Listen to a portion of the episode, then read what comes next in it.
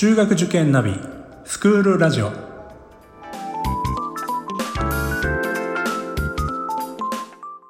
スクールナビゲーターののびるです。この番組は中学受験を目指すご家庭に学校の先生からの生の声や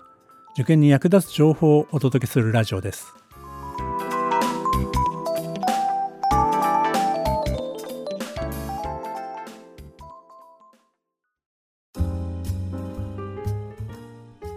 今回は志望校はいつ決めるべきなのかがテーマです。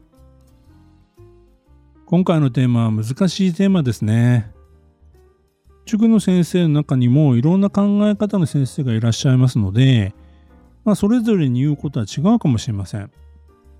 まずはですね、まあ、一般的に言われている、まあ、理想のタイミング志望校を決めるタイミングについてちょっとお話したいと思います。我が子の受ける学校を、まあ、いつ決めるか、どこにするかを考えるときに、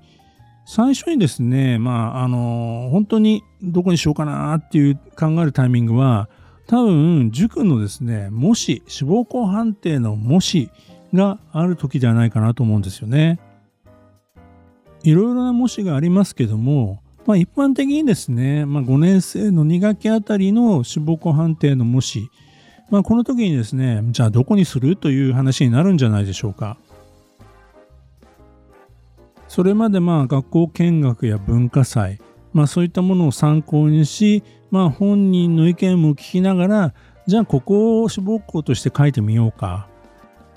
まあ、第一志望校ですね、まあ、一つ二つ、まあ、思い当たるところを書くだけというご家庭もありますし、まあとりあえずいろんな名前を書いておこうかなということで、まあ枠目いっぱいですね、えー、複数書いておくと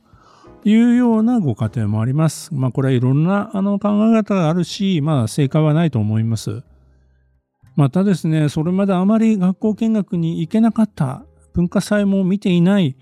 えー、というようなケースはですね、まあ、どこを書いていいかというご相談を受けることも多いですね。まあ理想を言えばですね、5年生のうちに、まあ1つや2つぐらいですね、まあ行きたいな、行かせたいなという学校をですね、ある程度目星をつけておくというのが良いのかなと思うんですよね。まあ、これはですね、また変更になってもそれは仕方ないと思いますし、6年生になってからですね、本当にま本格的に志望校選びをするというのが多いと思いますので、えー、まあ、学校見学、本当に文化祭、体育祭ですね、まあ、いろんな情報を集めながら、具体的に考えることによって、まあ、志望校が5年生から変わるなんていうケースも大いにあると思います。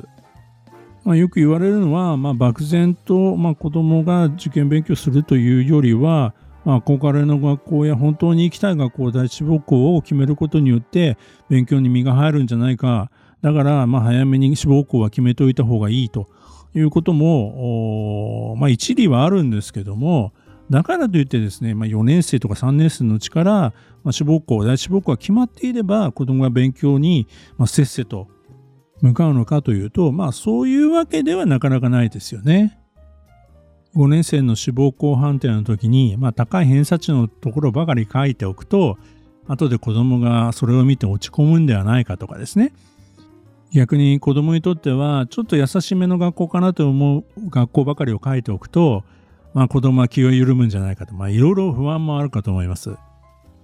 まあ、5年生ぐらいのですね、子供たちはですね、まあ、結果表を、まあ、返ってきてですね、まあ、お互いに見せ合ってですね、ワイワイガヤガヤやってるケースが多いので、いや、お前すげえじゃん、改正 B, B 判定じゃんとかですね、なんか、えー、まあ、今回は C 判定だったけど、まあ、今ぐらいはこのぐらいでちょうどいいじゃんとかですね、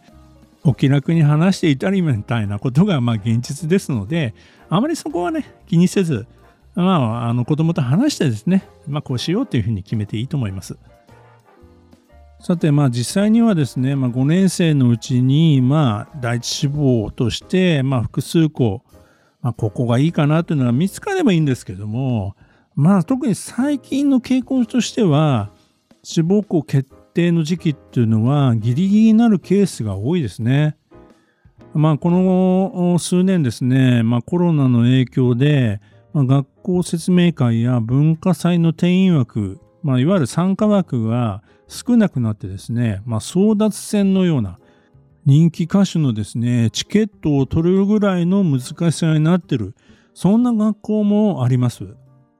まあ、ですからですね、まあ、なかなかこう十分な情報を得てですね、十分に検討する、まあ、そういう時間がなかなか取れないといいますか、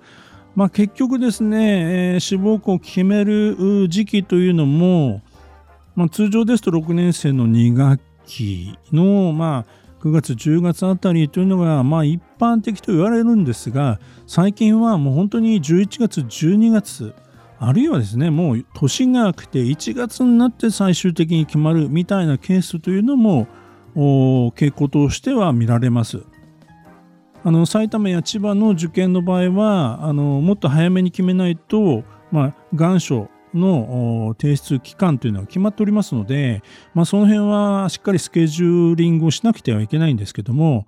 えー、ネット出願が、まあ、まあ一般的になったことによってギリギリまで考える時間はあるわけですよね。まあ、そういった意味での、まあ、コロナのですね、まあ、弊害ばかりではなくて、まあ、メリットもあるんですけどもかといってですねじゃあギリギリでいいのかというよりはやはり決まるのであれば、まあ、早めに決まった方がいいですし、まあ、要するに過去問対策をしなくてはいけませんので、まあ、早く決まれば早くから過去問に取り組めると、えー、集中できると。やっぱりあの、学校選び、それから入試問題を把握して、まあ、受験に臨むと。これはもう鉄則ですので、そのあたりはですね、志望校をいつ決めるのか、そのタイミングによってもスケジュールは変わってくると思います。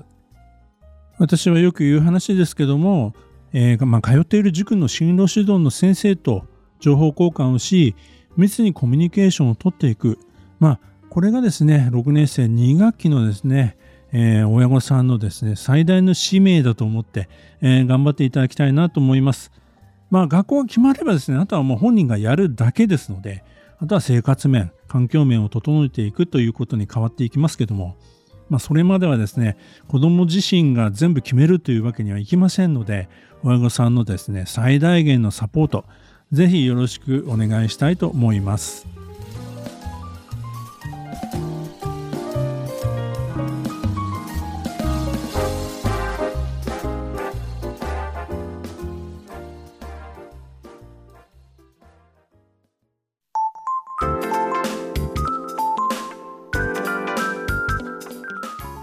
クールラジオでは番組への感想、出演してほしい学校など皆様からのお便りをお待ちしております。また受験に関する質問や相談にもお答えしていきますので概要欄の Google ホームからお気軽にお寄せください。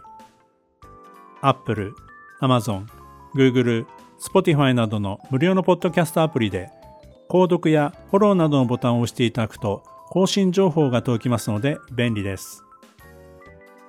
それでは次回もスクールラジオでお会いしましょう。